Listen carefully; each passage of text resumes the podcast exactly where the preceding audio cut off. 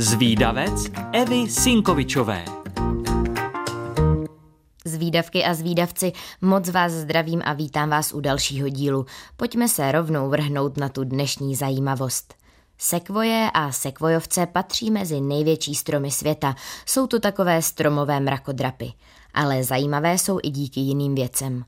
Pochází z jihozápadní části Spojených států amerických a dožívají se neobvyklého věku. Mají extrémně tlustou kůru a i díky tomu odolají situacím, při kterých klasický strom uhyne. Do jisté míry snesou oheň a jen tak je nezničí ani hniloba a škůdci. I proto jsou tu s námi tak dlouho. Sekvojovci obrovskému se přezdívá také mamutí strom, je totiž nejmohutnějším stromem na zemi. Dříve se hojně kácel při těžbě dřeva, ale dnes už patří mezi chráněné stromy.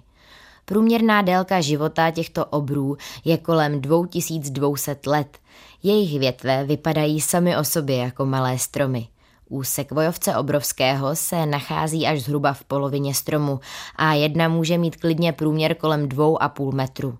Sekvojovec navíc roste až do svého zániku. Neexistuje výška, na které by se jeho růst zastavil. Tento nejmohutnější strom na světě, konkrétní prvenství nese strom generála Shermana, však není zároveň i nejvyšším stromem. Tím jsou příbuzné sekvojovce, štíhlejší sekvoje. Konkrétně sekvoje vždy zelená.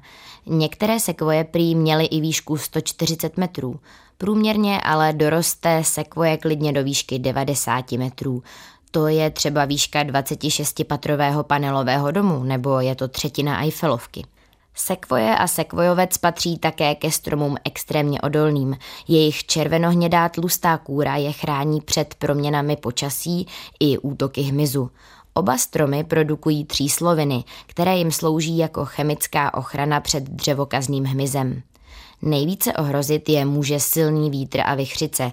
Jejich kořenový systém je totiž celkem mělký. Při obrovských porivech se tak mohou vyvrátit. Naopak požár pro ně často není překážkou, spíše jim občas prospěje. Malý požár má pro ně očistnou funkci, odstraní drobný porost a oni mají větší prostor pro svůj růst.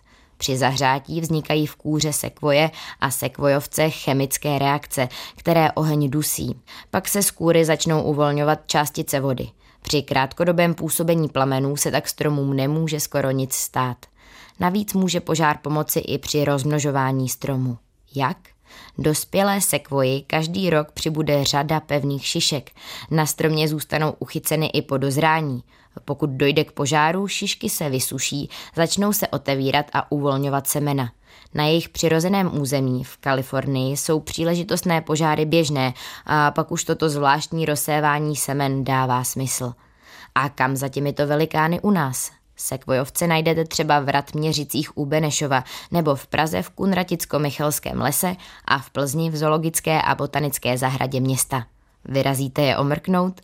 Holky a kluci, pokud chcete o velikánech mezi stromy, sekvojích a sekvojovcích někomu vyprávět, ale nestihli jste si všechno zapamatovat, tak nevadí. Už teď si to na webu Rádia Junior můžete poslechnout znovu, kolikrát chcete. A pokud vás napadá nějaká zajímavost, o které moc lidí neví, tak mi ji určitě napište a třeba se objeví v nějakém dalším dílu z výdavce. Tak ahoj! thank you